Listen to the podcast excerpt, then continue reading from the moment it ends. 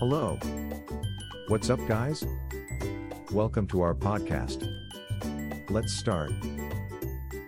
Rely on expertise to win your case, find a professional assault lawyer. Have you been the victim of an assault? If so, you may be entitled to seek justice through the courts. Since the process can be complex and challenging, you should seek a professional lawyer who is an expert in this area of law. With the knowledge of a professional, you can ensure that you have the best chance of winning your case.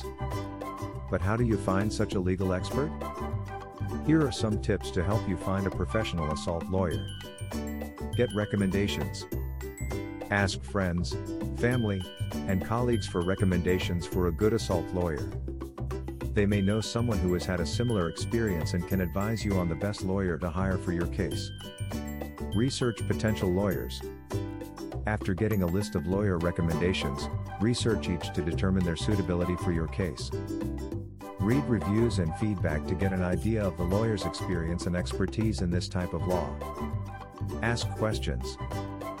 Ensure you understand all aspects of their services, such as fees, timeline expectations, and strategies. It will help you to make an informed decision, so you can be sure that the lawyer is the right fit for your case. Compare fees. Find out what is included in the lawyer's fees, so you know exactly how much it will cost to hire their services.